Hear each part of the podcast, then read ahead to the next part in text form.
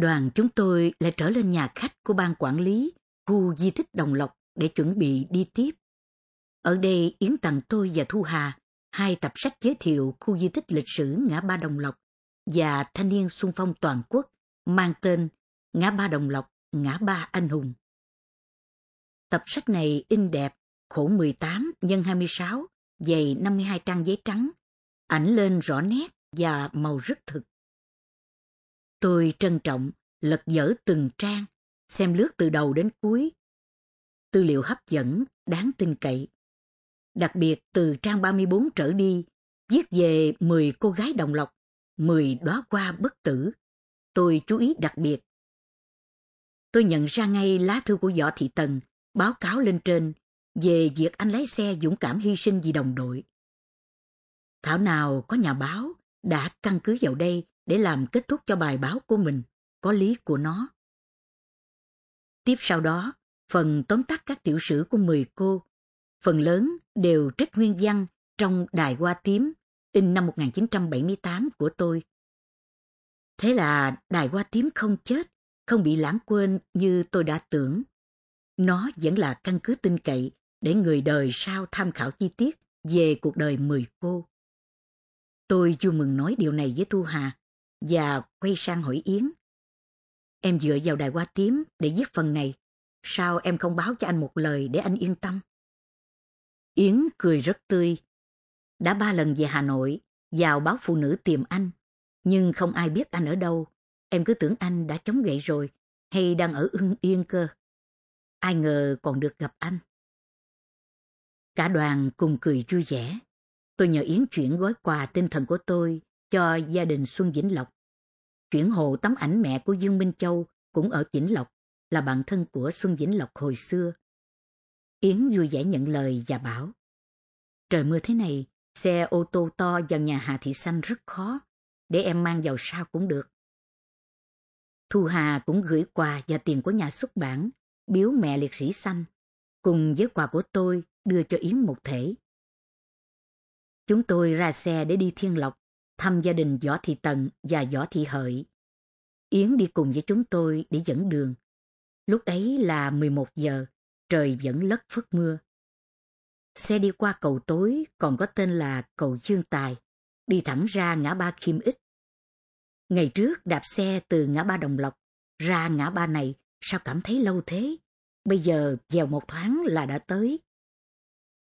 Nếu rẽ trái đi Lạc Thiện, rồi đi Đức Thọ, rẽ phải ra Nghèn, đường số một, bưu điện Đồng Lộc đóng ngay ở ngã ba này. Xe chúng tôi rẽ phải ra Nghèn để đi Thiên Lộc. Xe qua cầu Dị, rồi phóng ra đường số một. Trên xe tôi và Yến trao đổi với nhau về việc xây dựng bảo tàng Đồng Lộc. Yến là con liệt sĩ ở Nghệ An.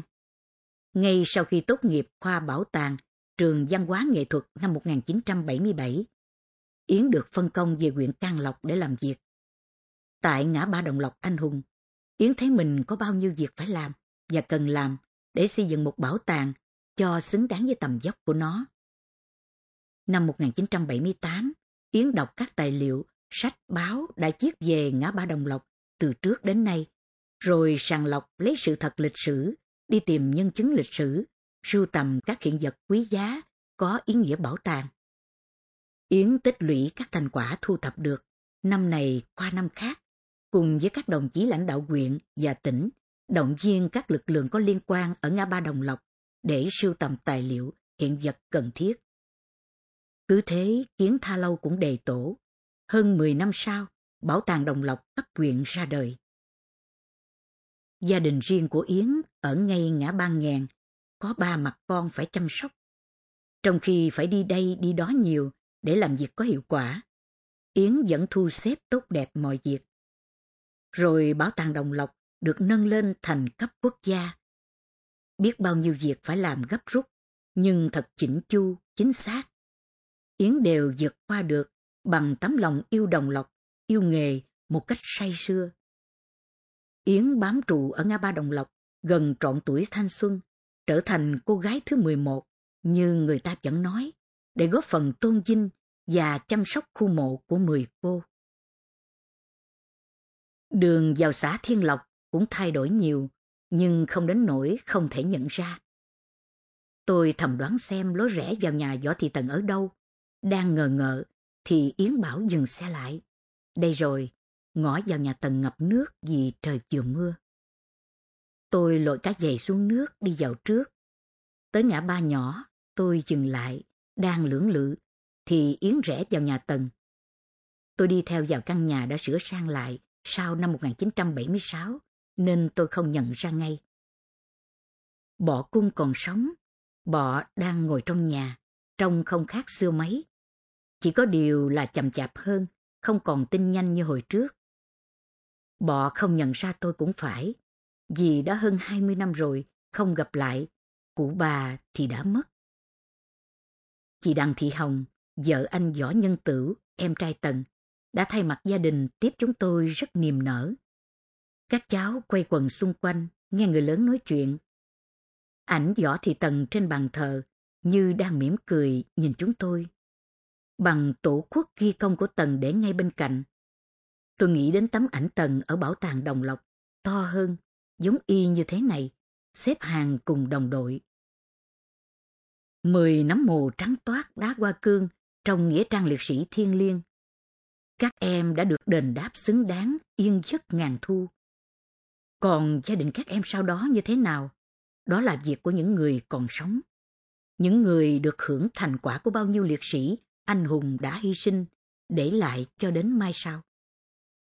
Rất may là chúng tôi còn được gặp cụ thân sinh, ra liệt sĩ Võ Thị Tần tại nhà, và trao tận tay cho cụ chút quà thơm thảo của chúng tôi. Chị Hồng cho biết là bọ mới đi viện về vì bị ngã gãy tay, giờ đã gần trở lại bình thường. Anh Tửu đang công tác ở Hải Phòng. Anh đã đọc rất kỹ Đài Hoa Tím của tôi gửi tặng gia đình năm một nghìn chín trăm bảy mươi tám. Và theo chị Hồng nói, thì anh Tửu rất phục tác giả đã viết được đúng về chị mình như thế. Không có gì vui sướng hơn khi chính tác giả được nghe những lời khen chân thật đó. Thế là tôi hoàn toàn yên tâm vì việc các tập sách đã đến được các gia đình liệt sĩ. Công lao này thuộc về anh Trần Quang Đạt. Tôi rất biết ơn anh. Chúng tôi hỏi thăm chi tiết về gia đình chị Hồng và được biết. Anh Tửu sinh năm một nghìn chín trăm bốn mươi tám, làm việc trong ngành hàng hải ở Hải Phòng, còn bốn năm nữa là nghỉ hưu. Chị Hồng sinh năm một nghìn chín trăm năm mươi ba, dâu trưởng của Bò Cung, quán xuyến tất cả mọi việc đồng áng, nội trợ, đối nội, đối ngoại trong gia đình. Anh chị có năm người con, bốn trai, một gái. Cháu trai đầu là Võ Nhân Hiển, sinh năm một nghìn chín trăm bảy mươi sáu, làm việc trong ngành hàng hải của bố đã được hai năm. Cháu Võ Nhân Đạt, sinh năm một nghìn chín trăm tám mươi, đang học ở Học viện Kỹ thuật Quân sự. Cháu Võ Nhân Lưu, sinh năm một nghìn chín trăm tám mươi hai, đang học ở Đại học Giao thông. Cháu Võ Nhân Hoài, sinh năm một nghìn chín trăm tám mươi sáu, đang học lớp mười hai. Và cháu gái duy nhất Võ Thị Trang, sinh năm một nghìn chín trăm chín mươi, đang học lớp tám. Nhìn thấy các cháu vui vẻ, nhanh nhẹn, xinh xẻo, quay quần bên chị Hồng, và biết một số cháu đã có công ăn việc làm, đang được học hành đến nơi đến chốn, chúng tôi rất yên tâm về tương lai của các cháu. Tôi nói với chị Hồng, cái vốn quý nhất anh chị để dành cho các cháu là sự học hành đến nơi đến chốn. Tôi tin là các cháu sẽ thành đạt, xứng đáng là cháu của bác Võ Thị Tần, con ngoan của anh chị. Mong lần sau đến đây, tôi vẫn còn gặp Bọ Cung. Chia tay gia đình Võ Thị Tần, chúng tôi sang nhà Võ Thị Hợi. Nhà Hợi vẫn ở gần một nhà thờ họ nào đó, không thay đổi mấy. Tiếp đón chúng tôi là anh Võ Xuân Vĩnh, sinh năm một nghìn chín trăm năm mươi tám, em trai của Võ Thị Hợi. Hiện nay Vĩnh là phó chủ nhiệm hợp tác xã nông nghiệp, đại biểu Hội đồng Nhân dân xã. Vĩnh chăm lo sản xuất và công tác, cùng với vợ là Võ Thị Lộc, sinh năm một nghìn chín trăm năm mươi chín. Họ có với nhau hai con trai và ba con gái. Cháu gái lớn nhất đã lấy chồng và có con. Một cháu đang ở nhà sản xuất, còn ba cháu đang đi học. Gia đình tùng tiệm đủ ăn. Tôi nhìn thấy ảnh của mẹ Võ Thị Hợi đặt trên ban thờ. Ảnh bà rất giống với hồi xưa tôi gặp và chụp ảnh. Tôi làm sẵn một tấm ảnh thờ theo phim đen trắng và tặng Vĩnh. Bà đã mất năm một nghìn chín trăm chín mươi. Tôi tặng gia đình một số ảnh chụp hồi một nghìn chín trăm bảy mươi sáu. Trong đó có rất nhiều người, còn ít tuổi, bây giờ không thể nhận ra ai. Ảnh thờ của Võ Thị Hợi giống hệt như ảnh trong bảo tàng Đồng Lộc. Trước đây tôi xin gia đình Hợi được một tấm ảnh nhỏ, rất giống Hợi. Tôi đã làm ảnh to hơn để cho vào tập ảnh của mười cô sau này. Tôi đưa cho Vĩnh xem và em công nhận là giống hơn ảnh đang thờ. Chúng tôi xin phép gia đình Vĩnh được đi tiếp. Trước khi chia tay, Vĩnh còn kịp dúi vào tay chúng tôi một chai rượu do nhà nấu lấy. Trong lúc ngồi nghỉ ở phòng khách ban quản lý khu di tích, Yến cho chúng tôi xem các phim tư liệu về ngã ba Đồng Lộc. Xúc động nhất là phim tài liệu Hương Bồ Kết của đạo diễn Trần Minh Đại. Tôi xem một lần trên truyền hình rồi, nhưng nay xem lại ngay tại ngã ba Đồng Lộc, sau khi vừa ở nhà Võ Thị Tần và Võ Thị Hợi ra, cảm xúc mạnh mẽ hơn. Tôi thấy trên phim con đường mình mới đi qua lúc nãy, những con người mình vừa gặp xong. Qua phim, tôi được gặp Võ Nhân Tử và vợ chồng anh Nguyễn Đức Hồng, người yêu cũ của Võ Thị Tần. Cô Nguyễn Thị Xanh, em ruột của Xuân Vĩnh Lộc, là những người tôi chưa được gặp bao giờ. Riêng hình ảnh mẹ Võ Thị Hà xuất hiện thường xuyên trong im lặng, làm tôi xúc động nhất. Trước hết vì mẹ quá già so với hồi tôi được gặp và chụp ảnh mẹ trên bờ sông La, cạnh nhà thờ đạo đổ nát. Mẹ còn sống và lúc nào cũng hy vọng em Hà trở về. Tôi thương mẹ quá, mẹ già, như chuối chín cây, không biết thế nào.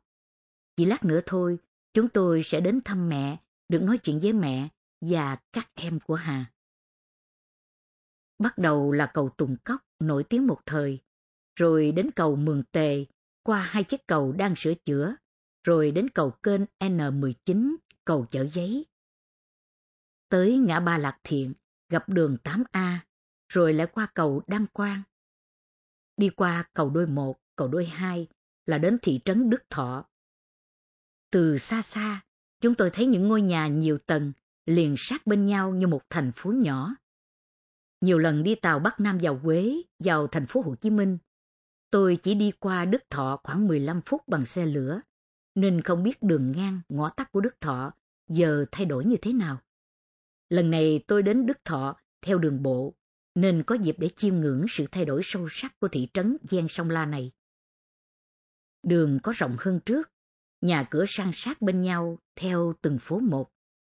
Các cửa hàng buôn bán nhiều mặt hàng, từ thông thường đến cao cấp, phục vụ đủ loại yêu cầu của nhân dân thị trấn và các xã lân cận. Không có một dấu vết gì của thời kỳ chiến tranh phá hoại để lại. Nhân dân đã hàn gắn tất cả và to đẹp hơn. Xe đi về phía nhà thờ Đức Thọ, ở đó có nhà mẹ Võ Thị Hà. Tôi cảm động khi nhìn nhà thờ được xây dựng lại hoàn toàn trên đê sông La. Tôi không thể xác định được mình đã đứng chỗ nào để chụp ảnh cho mẹ hồi một nghìn chín trăm bảy mươi sáu. Tất cả thay đổi hết rồi, chỉ có lối rẽ vào nhà Hà là vẫn thế.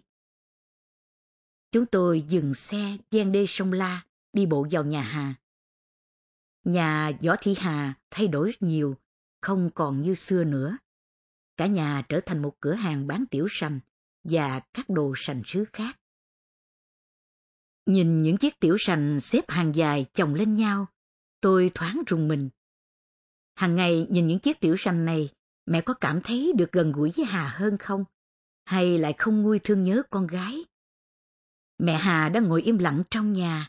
Mẹ ngồi hơi còng xuống, hai bàn tay đang vào nhau, mắt nhìn ra xa, hai dòng lệ chảy xuôi.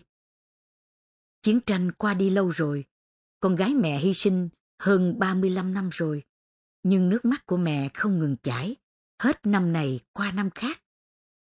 Mẹ còn sống ngày nào, mẹ còn khóc con ngày ấy, khóc cho đến khi nào nhắm mắt xuôi tay. Nhìn những giọt nước mắt của mẹ lăn trên cặp má nhăn nheo, chúng tôi không cầm lòng được, vì thương mẹ thương và cảm phục những người mẹ Việt Nam đã có chồng con hy sinh cho độc lập tự do của Tổ quốc. Võ Tây Sơn, em trai Hà, thay mặt gia đình tiếp chúng tôi rất niềm nở. Trên Hà có chị Hợi, sinh năm một nghìn chín trăm bốn mươi bảy, đang cùng chồng con ở Nha Trang.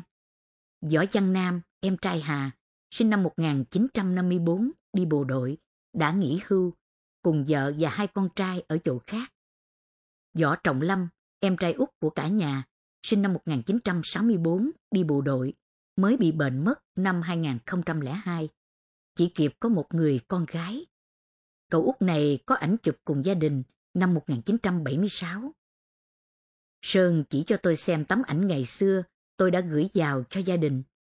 Sơn còn nhớ nhà tôi ở ngõ Lê Văn Hưu hai, Hà Nội, nhưng chưa có dịp nào ra thăm được. Võ Tây Sơn sinh năm một nghìn chín trăm năm mươi chín, hiện đang làm việc ở công an huyện Đức Thọ. Sức khỏe Sơn không được tốt lắm. Vợ chồng Sơn cũng có hai con trai đang đi học. Vợ Sơn trông nom cửa hàng tại nhà nên cũng tạm đủ ăn.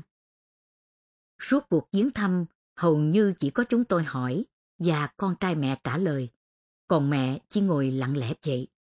Hình như trong trí nhớ của mẹ chỉ còn hình ảnh cô bé Hà mười bảy tuổi còi cọc, nhưng lúc nào cũng ríu rít như chim. Thương mẹ lắm, nhưng xa đơn vị hai ngày đã thấy nhớ, thấy lo cho đồng đội. Mong mẹ giữ gìn sức khỏe, để lần sau vào đây, con còn được nói chuyện với mẹ. Tôi nắm bàn tay nhăn nheo gầy guộc của mẹ nói. Mẹ lại lặng lẽ, tiễn chúng tôi ra cổng, mắt nhìn giới về phía ngã ba Đồng Lộc, nơi con gái mẹ đang yên nghỉ cùng đồng đội. Nhà chị Miên của nhỏ ở gần nhà Sơn. Chúng tôi đến trước ngôi nhà một tầng, có dàn cây chanh leo ở phía ngoài sân gọi cửa. Chị Miên ra, đang ngỡ ngàng trước những người xa lạ, thì Sơn giới thiệu ngay chúng tôi với chị.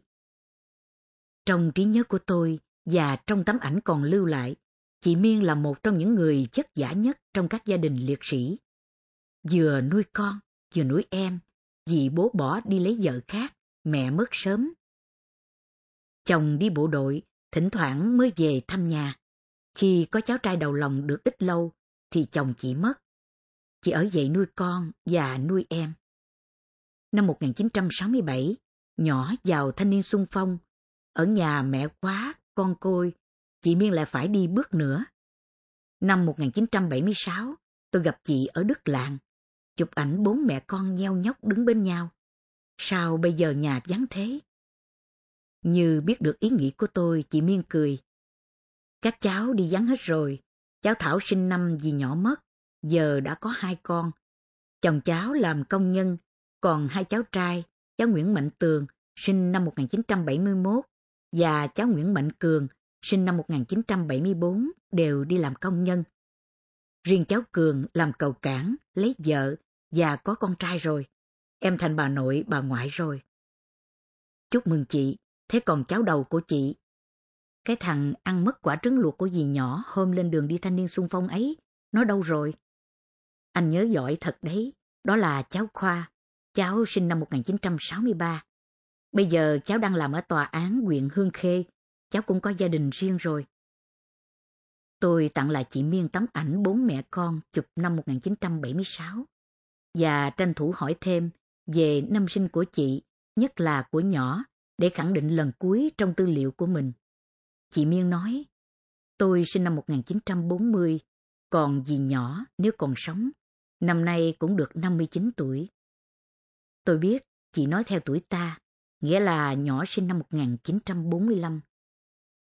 Đoàn chúng tôi từ giã gia đình chị Miên vào lúc mười bảy giờ.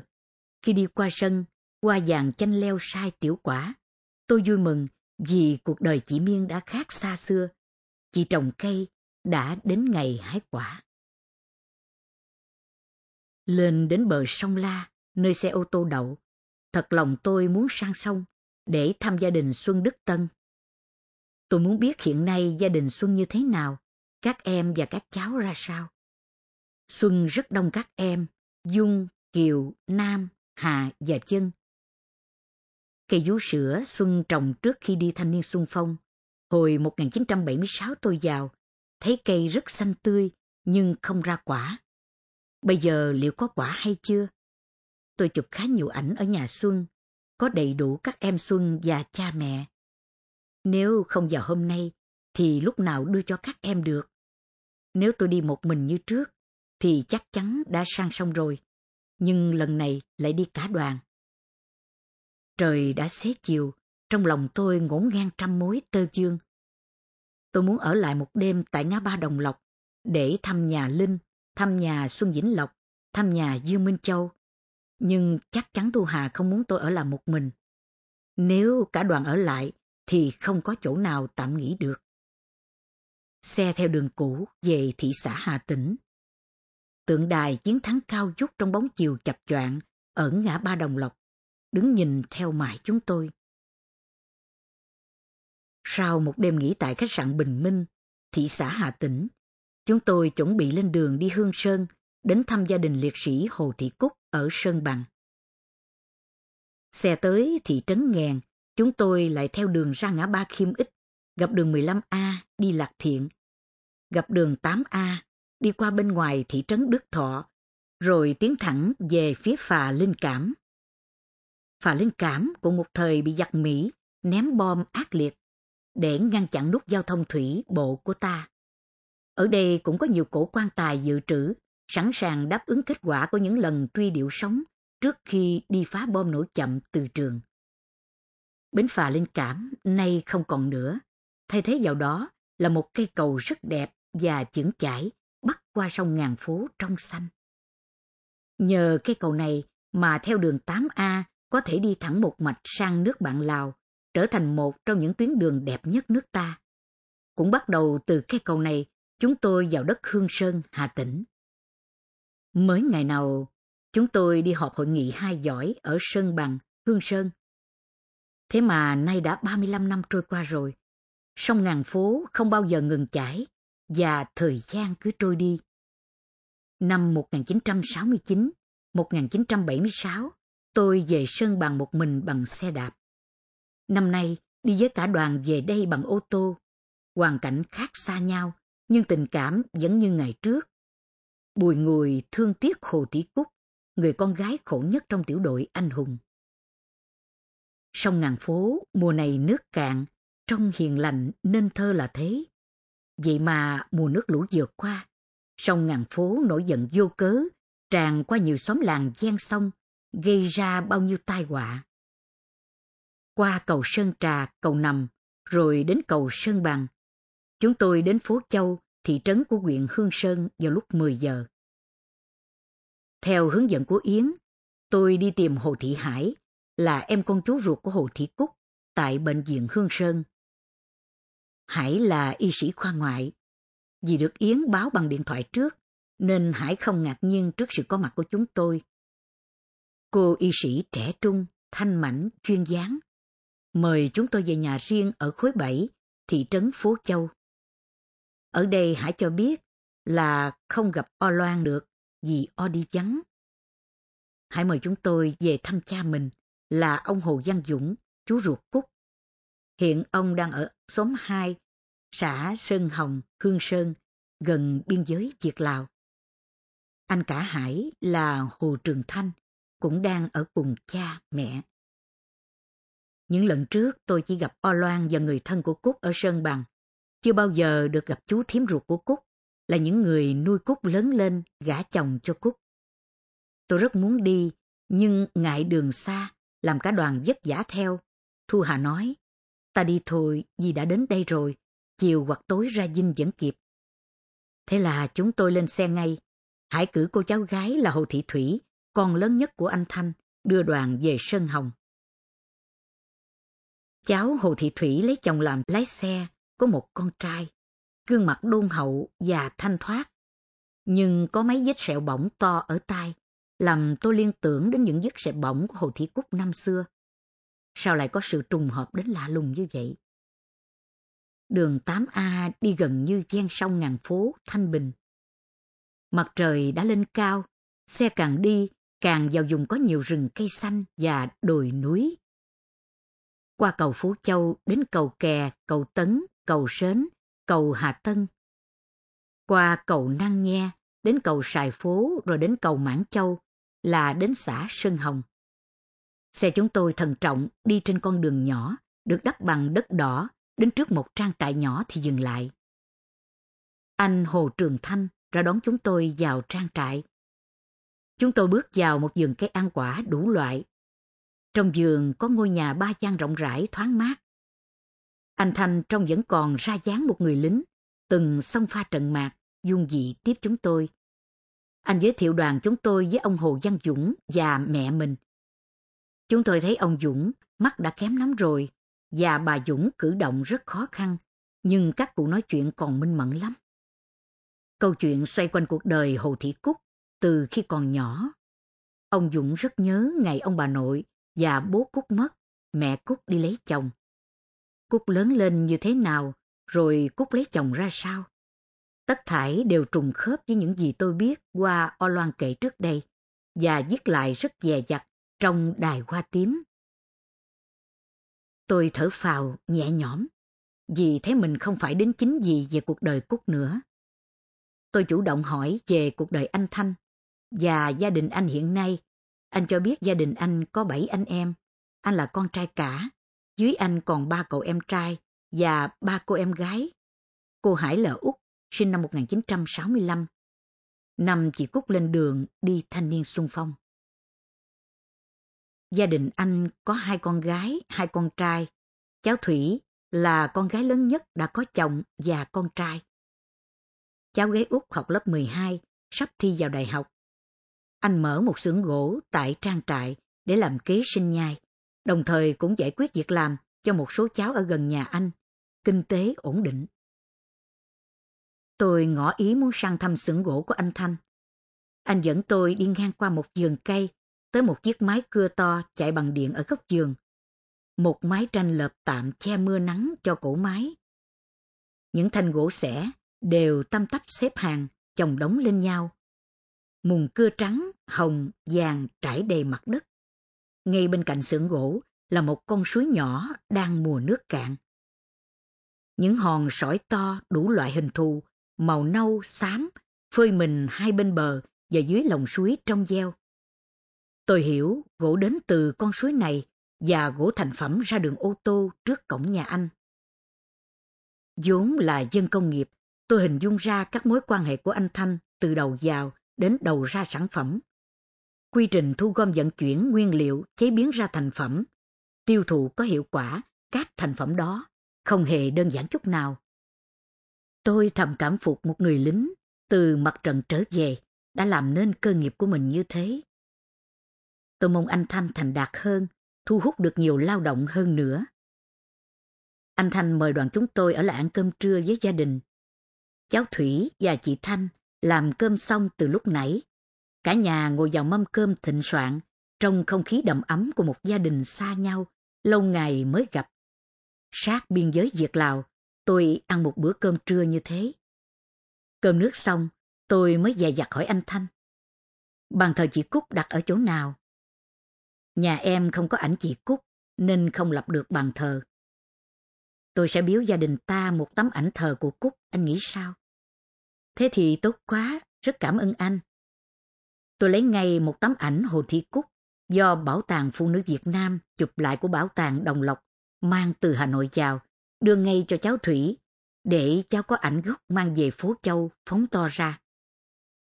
Sau khi chào chú thím của Cúc, hẹn còn gặp lại, chúng tôi chia tay với gia đình anh Thanh để về Phố Châu rồi ra Chinh. Anh Thanh tặng đoàn chúng tôi hai chai mật ong rừng và một bọc quýt vườn nhà.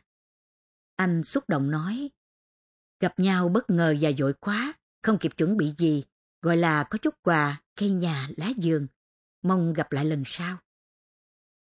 Xe chúng tôi rời khỏi xã Sơn Hồng lúc mười bốn giờ ba mươi phút. Cháu Thủy theo xe về Phố Châu với tấm ảnh bác Hồ Thị Cúc. Tôi rất tiếc là không được gặp O Loan và một số người thân của Cúc ở Sơn Bằng, trước đây đã có lần được gặp.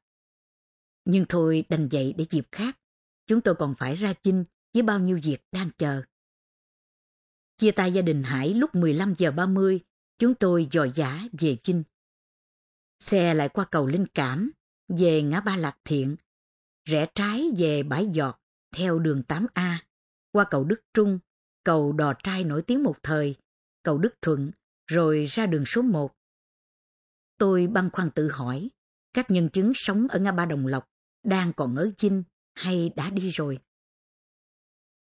Qua cầu Đôi, cầu Mới, cầu Mây, cầu Rông, cầu Dằng và cầu Bản là đến cầu Bến Thủy. Chiếc cầu cao to lừng lững bắc qua hai bờ sông Lam. Một thời gian dài trước đây là một bến phà nổi tiếng về bom đạn và anh hùng. Hôm nay đón đoàn chúng tôi từ ngã ba Đồng Lộc trở về. Bên này cầu là Hà Tĩnh, bên kia cầu là thành phố Vinh của tỉnh Nghệ An. Xe qua cầu nườm nượp vì đang giờ tan tầm. Thành phố Vinh đã thay đổi hoàn toàn so với trước đây tôi biết trong chiến tranh. Đường phố được mở rộng nhiều lần, nhà cửa san sát hai bên đường đều xây từ hai tầng trở lên, không thua gì Hà Nội. Cửa hàng đều to và đẹp, bán đủ loại mặt hàng cần thiết cho cuộc sống xã hội đang đà lên cao. Qua bên núi Quyết, chúng tôi tới ngã ba quen thuộc đầu tiên. Ở đó đã sừng sững một tượng đài Chủ tịch Hồ Chí Minh đang đứng nhìn về phía sông Lam. Quảng trường rộng lớn, uy nghi và đẹp quá. Ở Vinh, chúng tôi sẽ gặp lại những nhân chứng sống của ngã ba Đồng Lộc anh hùng. Việc này Thu Hà đã liên lạc trước với tỉnh hội rồi, nhưng còn cô Lê Thị Hồng ở A bốn cũ vẫn không có tin tức gì. Tôi sốt ruột quá, vì bao nhiêu năm nay không gặp được Hồng. Đã không tìm thấy cô Đức ở thị xã Hà Tĩnh rồi, còn Hồng, gia đình em đang ở đâu? Với tâm trạng ấy, tôi ngồi dự bữa cơm chiều ở khách sạn do tỉnh hội phụ nữ chiêu đãi. Trong bữa ăn, chị phó chủ tịch hội có gợi ý cho tôi viết về tấm gương mười hai cô gái ở Truông Bồn. Tôi rất cảm động về niềm tin cậy của chị đối với tôi, nhưng lực bất tòng tâm, tôi đành phải thái thoát. Bao nhiêu năm trôi qua rồi, không khí chính trị và mạch đập thời đại đã khác trước. Bao nhiêu gia đình, bao nhiêu mối quan hệ của mười hai cô gái Truông Bồn, mười hai cuộc đời gian dở, tôi không còn đủ sức lực và thời gian để làm tốt việc này nữa. Xin các chị hãy tìm anh chị em văn nghệ trẻ ở địa phương, có nhiều tâm huyết nhờ làm việc này. Tôi tin là họ sẽ làm được và làm tốt hơn tôi. Phải từ chối một vinh dự là điều rất khó khăn đối với bản thân mình, nhưng tôi không thể nào làm khác được. Cả đêm hôm ấy, gần như tôi không ngủ nổi vì những cuộc gặp gỡ mấy ngày qua ở Đồng Lộc, Đức Thọ và Hương Sơn. Tôi phải viết như thế nào đây sau hơn hai mươi năm không viết nữa? Thành phố Vinh trong đêm yên tĩnh quá. Tượng Bác Hồ ngoài quảng trường vẫn đang nhìn về phía sông Lam. Sáng ngày cuối cùng ở Vinh, theo lịch làm việc, đoàn chúng tôi đến thăm anh Trần Quang Đạt trước. Hồi chưa có chiến tranh phá hoại của giặc Mỹ, anh là trưởng ty Thủy lợi Hà Tĩnh, người chủ trì xây dựng hồ Kẻ Gỗ sau này. Khi Mỹ bắt đầu ném bom miền Bắc, anh là trưởng ban chỉ huy đảm bảo giao thông tỉnh Hà Tĩnh. Là nhân chứng lịch sử hiếm hoi còn sót lại có tầm chiến lược của thời kỳ oanh liệt đó. Sau này, anh làm phó chủ tịch tỉnh Hà Tĩnh cho đến khi hòa bình lập lại. Từ tháng tư năm một nghìn chín trăm bảy mươi sáu, anh là phó chủ tịch tỉnh Nghệ Tĩnh cho đến lúc nghỉ hưu. Anh Đạt quê ở Thanh Làng, Đức Thanh, Đức Thọ, Hà Tĩnh. Là người giúp đỡ anh em làm văn nghệ về thâm nhập thực tế ở Hà Tĩnh rất chân tình và hiệu quả. Anh giúp đỡ tôi rất nhiều trong những năm tìm hiểu và viết về mười cô Đồng Lộc. Nhà anh Đạt nằm khiêm tốn trong một đường phố nhỏ, không có gì nổi bật lên so với hàng xóm láng giềng. Nhà một ông phó chủ tịch tỉnh lớn như Nghệ An, sau khi nghỉ hưu chỉ có vậy thôi. Tự nhiên tôi thấy yên tâm, vì biết anh vẫn không khác thời đang chiến tranh là mấy. Quả đúng như vậy, tôi nhận ra anh ngay, mặc dù gần ba mươi năm xa cách, không gặp lại. Anh già hơn và tóc bạc nhiều hơn. Sau vài câu giới thiệu, anh hồ hởi, như với những người bạn cũ xa lâu, bây giờ mới gặp lại. Anh tâm sự, những ngày mới có chiến tranh phá hoại của giặc Mỹ, tỉnh đã cho làm những con đường tránh số hai mươi mốt, hai mươi hai, hai mươi tám, hai mươi chín, để nếu quốc lộ một bị tắc, vẫn có đường chi diện cho chiến trường miền Nam. Chiều dài những con đường đó bằng tám mươi năm thực dân Pháp đã làm đường ở Hà Tĩnh, rồi đến việc ghép phà thành cầu phao, cả thế giới không ai làm. Nếu nối cứng, phải có thiết bị hiện đại và đắt tiền. Ta không có nối cứng, thì nối mềm vậy. Nhưng nói chuyện cầu phao, anh Đạt say sưa kể về huyền thoại làng Hạ Lội, nay là xã Tiến Lộc, thuộc huyện Can Lộc. Trong chiến tranh phá hoại của giặc Mỹ, trên bốn ki lô mét quốc lộ một A chạy qua xã Tiến Lộc có ba chiếc cầu lớn, cầu già, cầu cổ ngựa và cống Thượng Gia. Có đến ba bến phà dã chiến vượt sông Ba Nái, sông Ngàn. Mỹ điên cuồng ném ở đây trên hai mươi nghìn quả bom các loại và một nghìn sáu trăm quả tên lửa. Bình quân mỗi đầu người dân xã Tiến Lộc phải nhận năm bảy quả bom và bốn năm quả tên lửa. Ở tọa độ lửa ấy, hai mươi ngày sau khi các cô thanh niên xung phong A bốn hy sinh, nhân dân xã Tiến Lộc tự nguyện dỡ một trăm ba mươi nóc nhà để lắp hố bom và làm đường tránh cho hàng ngàn xe chở đạn đang bị tắc ở núi Hồng Lĩnh vào miền Nam kịp thời. Một sự trùng hợp huyền thoại, trong các đoàn xe đi qua Tiến Lộc ngày ấy, có một trăm ba mươi chiếc xe chở xăng của bộ đội ta. Chính vì vậy, từ ngày đó, làng Hạ Lội còn có tên là K một trăm ba mươi. Năm một nghìn chín trăm chín mươi tư, xã Tiến Lộc được nhà nước phong tặng danh hiệu Anh hùng lực lượng vũ trang nhân dân Việt Nam. Anh Đạt rơm rớm nước mắt khi kể lại đêm hai mươi tư tháng bảy năm một nghìn chín trăm sáu mươi tám. Anh đang trực ở sở chỉ huy đặt tại xã Quang Lộc, Can Lộc, thì có điện thoại báo tin mười cô A bốn hy sinh, cô Cúc chưa tìm thấy xác. Cả sở chỉ huy lặng đi, chưa ai kịp nói gì thì đơn vị báo tin là hết cả quan tài rồi, xin phép lãnh đạo cho được bó các thi hài bằng ni lông để chôn cất như ở ngoài mặt trận. Anh Nguyễn Xuân Linh, lúc đó là bí thư tỉnh ủy, nói như gào lên: không thể được, phải làm lễ an táng cho trọng thể, phải đợi áo quan về khâm liệm cẩn thận đã. Nói xong, anh chỉ thị phải điều động mười cổ áo quan trong kho dự trữ ở huyện Can Lộc về. Anh Đạt thực hiện ngay, và thấy anh Linh quay lưng lại, vai rung lên, lấy khăn tay thấm nước mắt. Tôi rất xúc động khi nghe anh Đạt kể chuyện này. Trước đây tôi chưa hề biết đến, nên Đài Hoa Tím in lần đầu, không thể có đoạn này được. Anh Đạt nói tiếp: sau ngày các cô A bốn hy sinh, không có một ai ở Đồng Lộc bỏ đi hoặc đào ngũ cả. Chúng nó còn đánh hai trận ác liệt nữa. Ở Eo Úc C năm trăm năm mươi lăm hy sinh nhiều, nhưng không một ai dao động. Tấm gương hy sinh của mười cô Đồng Lộc đã động viên mọi người ngay từ ngày đó tiến lên cho đến ngày toàn thắng. Anh Đạt bình rịnh chia tay chúng tôi ở cổng ngôi nhà bình dị. Còn tôi kính trọng và quý mến anh hơn, vì anh vẫn như ngày nào bám trụ ở ngã ba Đồng Lộc anh hùng. Xe chuyển bánh lúc mười giờ ba mươi phút.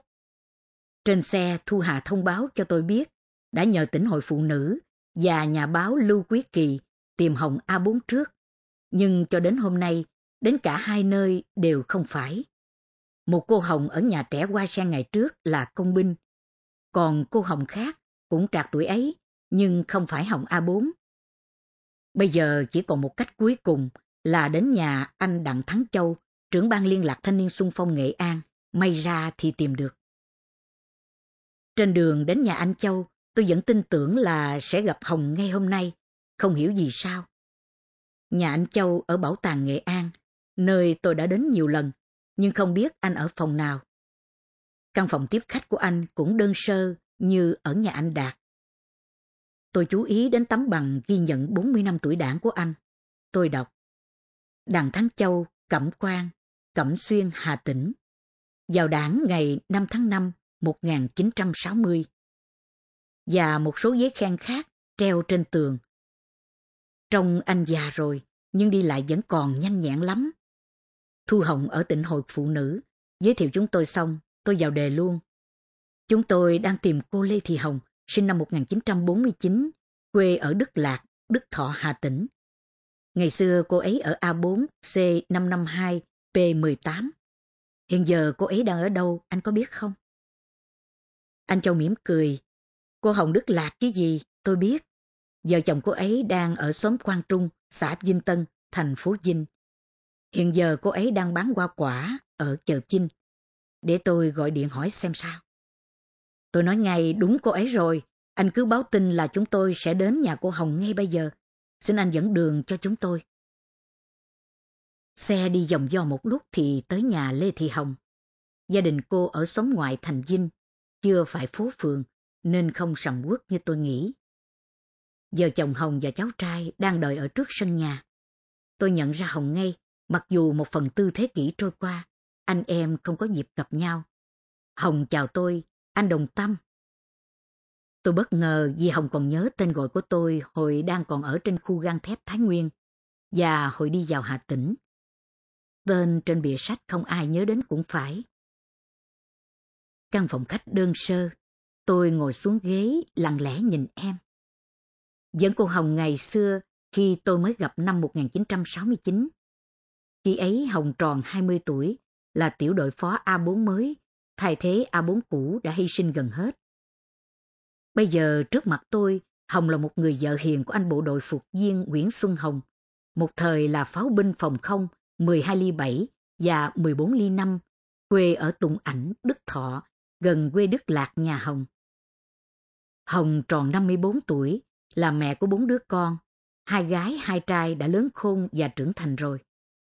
Em có già hơn, đẩy người hơn trước, nhưng cái nhìn và nụ cười của em vẫn thế. Tôi chủ động hỏi Hồng về hai mươi lăm năm đã trôi qua. Hồng cho biết, em đi thanh niên xung phong từ năm một nghìn chín trăm sáu mươi bảy đến năm một nghìn chín trăm bảy mươi hai.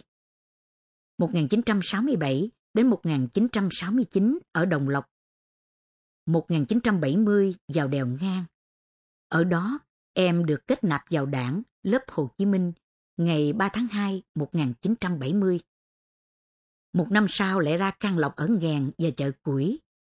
Năm một nghìn chín trăm bảy mươi hai, Hồng được Ủy ban tỉnh cho đi học lớp văn thư lưu trữ, rồi về làm việc ở bang miền Tây, tỉnh Hà Tĩnh, làm giao liên và đón tiếp các bạn Lào. Thời gian này, Hồng gặp bố các cháu, hồi ấy mới ra quân, đang làm việc ở đoàn xe vận tải thương nghiệp Hà Tĩnh. Hai người yêu nhau đến tháng mười một năm một nghìn chín trăm bảy mươi ba. Hai cơ quan tổ chức đám cưới cho ở quê nhà. Năm một nghìn chín trăm bảy mươi bốn, sinh cháu gái Nguyễn Thị Hiền. Hiện cháu đang làm việc tại khách sạn Thanh Lịch, thành phố Vinh. Hồi bé tí, cháu đã phải xa mẹ ở Tùng Ảnh với bà nội. Khi ấy chú ruột Nguyễn Chí Thanh vẫn còn đang ở nhà cùng bà chăm sóc cháu. Năm một nghìn chín trăm bảy mươi sáu, tôi vào Đức Phong tìm vợ chồng em, nhưng không gặp. Chỉ kịp chụp tấm ảnh bà nội đang bế cháu Hiền trong lòng. Tháng tư, tháng một nghìn chín trăm bảy mươi sáu sáp nhập hai tỉnh là một thành Nghệ An. Hồng sinh cháu gái thứ hai là Nguyễn Thị Hòa. Hiện nay học đại học xong, cháu Hòa đang làm dự án cho Canada ở Hà Nội. Hồi sinh cháu Hòa được ba tháng, Hồng vào làm ở ngành thương nghiệp ở ngã Ba Tuần, cách thị trấn Quỳnh Lưu hai mươi ki lô mét. Hai năm sau ra thị trấn Cầu Giác bán hàng với một nách hai con nhỏ. Năm một nghìn chín trăm bảy mươi tám, Hồng sinh cháu trai Nguyễn Xuân Quỳnh. Nay cháu đã tốt nghiệp đại học thương mại, nhưng chưa xin được việc làm. Năm một nghìn chín trăm tám mươi mốt, Hồng về Vinh để học lớp mậu dịch viên một năm. Lại phải đưa ba con về nhà nhờ bà và chú trông nom dạy dỗ giúp. Năm một nghìn chín trăm tám mươi hai học xong, Hồng được điều về Vinh làm việc. Mãi đến năm này, Hồng mới có hộ khẩu chính thức ở thành phố Vinh. Năm một nghìn chín trăm tám mươi ba, Hồng sinh cháu trai út đặt tên là Nguyễn Xuân Ngọc. Hiện cháu đang đi bộ đội, đóng quân ở Nha Trang. Tất cả bốn con chưa ai có gia đình riêng. Vợ chồng Hồng còn nặng gánh lắm. Đến năm một nghìn chín trăm chín mươi mốt, lại tách ra làm hai tỉnh Nghệ An, Hà Tĩnh. Các cơ quan giảm biên chế, Hồng nghỉ hưu luôn, chỉ được tính hai mươi ba năm công tác, mỗi tháng được năm mươi nghìn lương hưu. Năm một nghìn chín trăm chín mươi ba, chồng cô, anh Xuân Hồng, cũng về hưu luôn. Hai vợ chồng Hồng xin địa phương được một cái ao ở xóm Quang Trung, xã Vĩnh Tân, để lấp đi làm chỗ định cư lâu dài cho các cháu. Hai vợ chồng gom góp tiền thuê lấp ao thành thổ cư. Hiện nay diện tích nhà và đất trồng cây của vợ chồng Hồng cũng được hai trăm mét vuông, thế là mãn nguyện lắm rồi. Tôi hỏi Hồng về việc sinh hoạt đảng ra sao. Hồng đau khổ nói, hồ sơ đảng viên của em hồi cơ quan cũ, công ty kinh doanh tổng hợp bị thất lạc rồi. Các vị lãnh đạo thay đổi luôn, nên không biết ai đã đốt hồ sơ của em đi, bây giờ trắng tay, không biết sinh hoạt vào đâu. Tôi không thể nào an ủi Hồng trong tình huống này được, đành im lặng. Vợ chồng Hồng mời đoàn chúng tôi ở lại ăn bữa cơm trưa. Tôi mang album ảnh gần hai chục chiếc chụp Hồng và đồng đội hồi một nghìn chín trăm sáu mươi chín ở Đồng Lộc nói. Khi nào em có dịp gặp lại Đức và Tịnh cùng các bạn khác hồi ấy, em cho các bạn xem những tấm ảnh này để nhớ về kỷ niệm một thời. Em cho anh gửi lời hỏi thăm gia đình các bạn ấy, sẽ có ngày còn gặp nhau ở ngã ba Đồng Lộc. Hồng cảm động, nâng niu từng tấm ảnh rồi cất đi. Cháu Quỳnh dồn ngay lấy phiên bản Đài Hoa Tím tranh thủ đọc. Tôi nói, cháu bắt đầu đọc từ chương tám, trang một trăm bốn mươi tám trở đi, sẽ thấy mẹ cháu hồi ấy như thế nào. Buổi chiều chúng tôi lại tìm gặp một nhân chứng lịch sử nữa, anh Nguyễn Tiến Chương, nguyên chủ tịch tỉnh Hà Tĩnh, những năm kháng chiến chống Mỹ. Nhà anh Nguyễn Tiến Chương ở khối Trung Hòa, phường Hà Quy Tập, thành phố Vinh, một khu nhà vườn yên tĩnh ở sâu trong một con hẻm. Nổi bật lên trước căn nhà một tầng bình dị là hai cây mẫu đơn hoa vàng rực rỡ. Tôi chợt nhớ hai câu thơ, hoa mẫu đơn là hoa phú quý, hãy làm trai có chí thì nên. Tôi xúc động đến lặng người khi thấy anh Chương ra đón chúng tôi. Gương mặt anh vẫn thế, dáng người hơi thấp nhỏ, khiêm nhường của anh vẫn thế. Đôi mắt tinh anh và đầm thắm tình người nhìn tôi hơi ngỡ ngàng. Tôi chào anh và tự giới thiệu ngay về mình. Anh siết chặt tay tôi mỉm cười. Lâu quá rồi, hơn ba chục năm, giờ mới gặp lại nhau. Trong lúc anh pha cà phê tiếp chúng tôi, tôi thấy trên bàn làm việc anh đang dở ra tập tài liệu bằng tiếng Pháp, viết về sức khỏe của tuổi già. Bên cạnh là bản dịch ra tiếng Việt. Chữ anh viết rất đẹp và chân phương. Một cán bộ lãnh đạo, một trí thức chân chính, khi nghỉ hưu còn làm việc như thế này, không kính nể sao được. Sau những lần thăm hỏi, tôi chỉ xin hỏi anh một câu. Em vừa qua ngã ba Đồng Lộc, thăm mộ mười cô về. Em xin ý kiến nhận xét của anh về khu tưởng niệm này như thế nào? Anh chưa ngẫm nghĩ một lát rồi nói. Mọi cái đều tốt đẹp, nhưng tôi thấy cái hố bom đã làm mười cô hy sinh, bây giờ nông quá. Giá như có cách nào phục hồi được hình dạng hố bom như lúc ban đầu. Dùng kỹ thuật hiện đại gia cố bờ hố bom, sao cho không sạt lở bằng đá hoa cương chẳng hạn, chứa nước trong vắt đầy hố bom. Như thế sẽ phù hợp với khu tưởng niệm này hơn. Tôi tán thành ý tưởng này của anh ngay, và hỏi thêm về những binh chủng hợp thành đã làm nên ngã ba Đồng Lộc anh hùng, nên tưởng niệm như thế nào. Anh Chương nói ngay, cần phải có khu tưởng niệm của Trung đoàn Pháo hai một không. Vì một trăm bốn mươi bảy ngày đêm chiến đấu bảo vệ Đồng Lộc, họ đã hy sinh một trăm hai mươi hai người, bị thương nặng gần hai trăm sáu mươi người. Việc làm khu tưởng niệm này còn liên quan đến Bộ Quốc phòng, binh chủng phòng không nữa chứ. Đâu phải chỉ có một mình đoàn thanh niên lo liệu mà đã sợ không có kinh phí. Vấn đề là làm khu di tích ấy ở đâu, làm như thế nào cho xứng đáng với đơn vị anh hùng này và những ai có trách nhiệm làm khu di tích này. Tôi nói như vậy là vì lẽ công bằng. Khu di tích ngã ba Đồng Lộc đã đi vào lịch sử. Hàng năm có biết bao du khách đến thăm viếng. Phải biến nơi đây thành một trong những biểu tượng sống động nhất của chủ nghĩa anh hùng cách mạng Việt Nam cho các thế hệ mai sau. Để cho các du khách quốc tế hiểu thêm về Việt Nam đã sống và chiến đấu như thế nào để có ngày hôm nay hạnh phúc hòa bình. Chính chúng ta hiểu rõ về hòa bình, cần phải có hòa bình hơn ai hết. Chúng tôi im lặng nghe anh nói những lời tâm huyết, như nhắn gửi lại cho các thế hệ mai sau. Hóa ra trong thâm tâm, tuy nghỉ hưu rồi, nhưng anh vẫn còn băn khoăn về những việc chưa làm được. Khi nói chuyện về vua phá bom Dương Đình Nhỏ ở ngã ba Đồng Lộc năm xưa, cho đến tận bây giờ sau khi chết, anh vẫn chưa được nhà nước phong tặng danh hiệu Anh hùng lực lượng vũ trang nhân dân Việt Nam. Anh Chương rơm rớm nước mắt. Trước đây lãnh đạo tỉnh Hà Tĩnh cũng đã đề nghị lên trên phong tặng danh hiệu anh hùng cho Dương Đình Nhỏ rồi, nhưng mắc mớ gì đâu, chúng tôi không kiểm tra thật kỹ lưỡng để gỡ vướng mắc này. Đến bây giờ truy tặng danh hiệu anh hùng cho anh Nhỏ vẫn còn chưa muộn. Nếu anh Dương Đình Nhỏ không được phong anh hùng nữa, thì khi chết tôi không nhắm mắt được. Tôi và Thu Hà đều lặng đi khi nghe anh Chương nói thiết tha, chí tình như vậy. Tôi biết tấm lòng anh luôn luôn trân trọng những gì tốt đẹp nhất đã trải qua anh, và anh cảm thấy mình phải có trách nhiệm bảo vệ, gìn giữ nó. Chúng tôi về đến khách sạn vào lúc hơn năm giờ chiều. Dư âm của cuộc gặp mặt với anh Chương chiều nay vẫn còn xáo trộn trong trái tim tôi.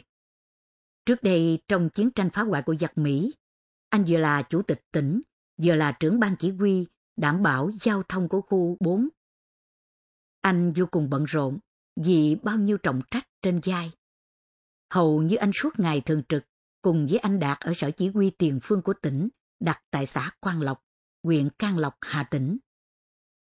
Bận rộn như thế, nhưng bao giờ anh cũng dành cho các nhà báo, nhà văn những thời khắc hiếm hoi để được gặp anh, xin anh những ý kiến quý báu chỉ đạo cho bài viết của mình. Anh chỉ nói về những điển hình tiên tiến nhất ở Hà Tĩnh, còn về bản thân anh không nói gì. Đã nhiều lần tôi gợi ý hỏi về anh, nhưng anh né tránh rất khéo, dành thời gian hiếm hoi nói về đồng đội, về nhân dân Hà Tĩnh. Tôi rất ân hận vì cho đến giờ phút này, sau hơn ba mươi năm trời đằng đẵng xa nhau mới được gặp lại, tôi vẫn không biết kỹ về gia đình anh. Đó là một thiếu sót không thể tha thứ được. Mong ngày gặp lại anh sau này, tôi sẽ sửa chữa được sai lầm đó. Tôi đang hệ thống các tư liệu vừa thu thập được trong ngày làm việc cuối cùng ở đây, thì được lễ tân khách sạn báo tin có khách. Hai vợ chồng cô Hồng đến khách sạn tìm tôi. Chỉ có ba anh em nói chuyện với nhau, nên chúng tôi có thể đi sâu vào những mảng đời riêng đầy tâm sự. Tôi nói tóm tắt về cuộc đời mình hơn hai mươi năm qua cho vợ chồng Hồng nghe, đưa địa chỉ và số điện thoại nơi ở hiện nay, để nếu có dịp ra Hà Nội thì báo cho tôi biết, tôi sẽ đến đón về thăm nhà. Tôi cũng hỏi địa chỉ, số điện thoại của cháu Hòa đang ở Hà Nội để chủ động tìm cháu.